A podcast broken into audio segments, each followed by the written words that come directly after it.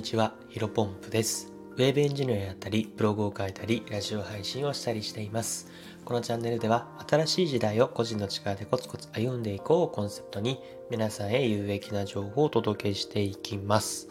えー本日なんですが、苦手なものが多いほど人は優しくなれる。センスがないことに感謝しよう。えーこういったテーマでお話をしていきたいと思います。えー突然ですが、皆様に質問です。えー皆さんにとって苦手なものはありますか？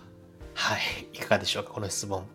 まあ、苦手の感じる、その大小、あの、めちゃめちゃ苦手だなとか、あまあ、ちょっと苦手だなというふうに思う人、あのー大小とか、まあ、数によってはまあ人それぞれだと思うんですけども、まあ、多分、まあ、俺は苦手なものなんて一つもないという人はいないはずですよね。まあもしそんな方がいたらスーパーマンなんでお会いしてみたいです。はい。まあ、あのまあ、一旦ここではね、えー人それぞれ苦手なことは、えー一つや二つ、えー何かしらあるなというふうに仮定をして話を続けていきます。で、今日のメインの話は、苦手なものが多い人ほど、えー良いと捉えていきましょうという内容です。まあ、あれもこれも苦手ね、自分なんてダメだなと思う必要は一切ありませんので、えー詳しく解説をしていきます。えっとですね、まあ、毎週月曜日に放送されている、えっと、ミステリーという中でという、あの、菅田将暉さんがね、主演されているドラマの中で、え僕自身ぐさっと、え刺さった言葉がありました。えー今日はそれをご紹介していくんですけども、え、それが何かというとですね、ちょっと読み上げますね。自分に苦手なものが多いと認識している教師は、生徒にも苦手なものがあると理解できる。自分ができることは人もできると信じている教師は多くを取りこぼすことになる。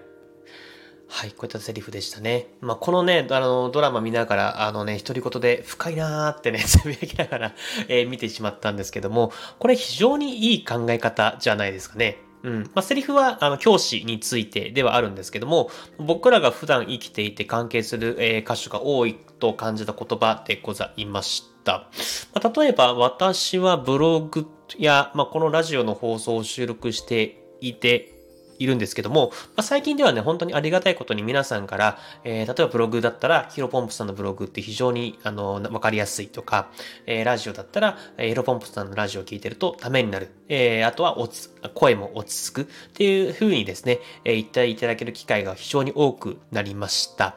でもですね、僕は文章を書くことも、えーこうやって話してることも、もともとは大の苦手なんですね。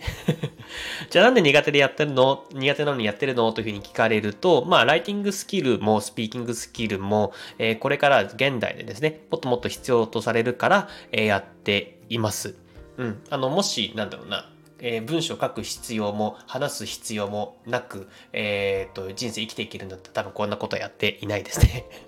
やっぱりあの今後もっともっと必要、まあ、個人で、えー生きていく時代になっていくと思うので、まあ、ここの力は、うん、高めていて損はないかなというところでやっています。ちょっと話はそれてしまったんですが、まあ、僕はね、文字を書くことも話すことも苦手と認識しているからこそ、まあ、どうやったら人に、えー僕自身の考えたが考えが伝わるのだろうとか、えー話す声のトーンやスピードはどれくらいが、うん、なんだろうな、不快ではないのだろうかなというふうに日々日々模索しています。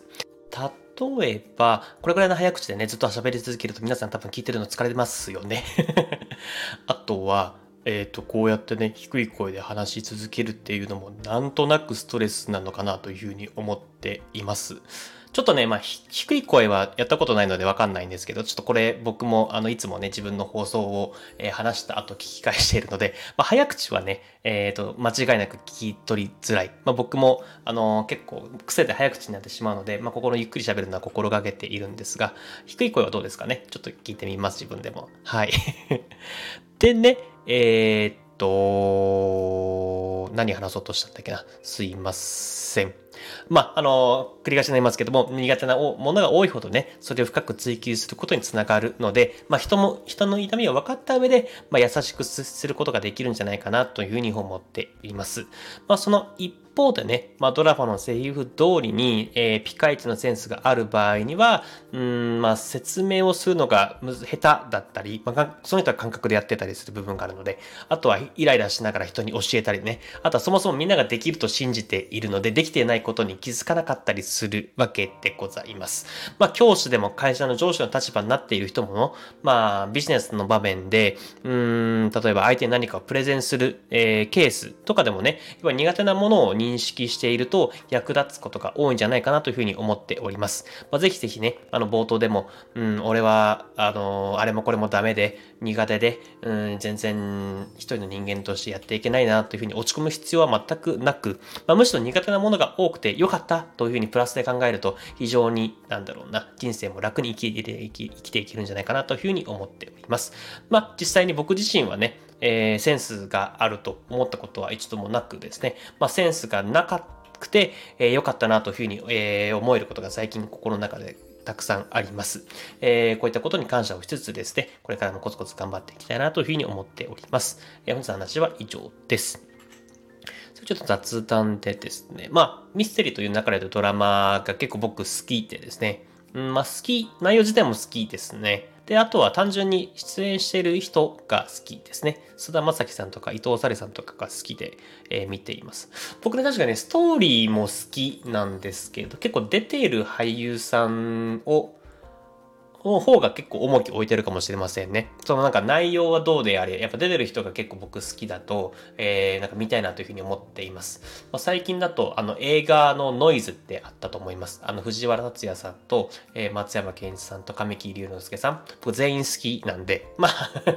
あの結構僕と同じ思いの人もいると思いますけど、えっ、ー、と、藤原竜也さんと松山ケンイチさんは、あの、あれですね、デスノートから好きになって、神木隆之介さんは結構僕声が好きで、あのー、まあいわゆるあの何でしたっけ「君の名は」の声優もそうだしあとはあれまあいろんな上木さんは本当にたくさんの映画とかドラマも出てるのでこれといったものが、あのー、今パッと出てこないんですが、うん、非常にやっぱ好きなのでやっぱそれで、まあ、見に行くという形になっております。えー、めちゃめちゃ脱線しておりますけども あのね、まあそういったドラマを見るとかもね、結構浪費時間の浪費っちゃ時間の浪費ではあるんですが、まあ実際にね、え、ー、と、ドラマを見ることによって、え、ー、と、学ぶこと、まあ実際に今回スタンド FM の話してる内容は、えー、ミステリーという流れっていうドラマを見てね、あ非常に深いなというふうに思った言葉をちょっとお話しさせていただいているので、まあ引き続きね、えっ、と、自分にとってプラス、まあ単純にあとはね、え好きな俳優さんが出てるものに関しては引き続き、え見続けて、うんと、まあ一人でコツコツやるのもいいんですけども、たまにはそういったリフレッシュ、新しい知識を取り入れけるのもいいのかなというふうに思いました。はい、えー、雑談でございました。では、この放送がね、少しでもためになったなと感じていただけた方は、いいねとフォローをしていただけると嬉しいです。それでは本日も新しい時代を腰の力でコツコツ歩んでいきましょう。お疲れ様です。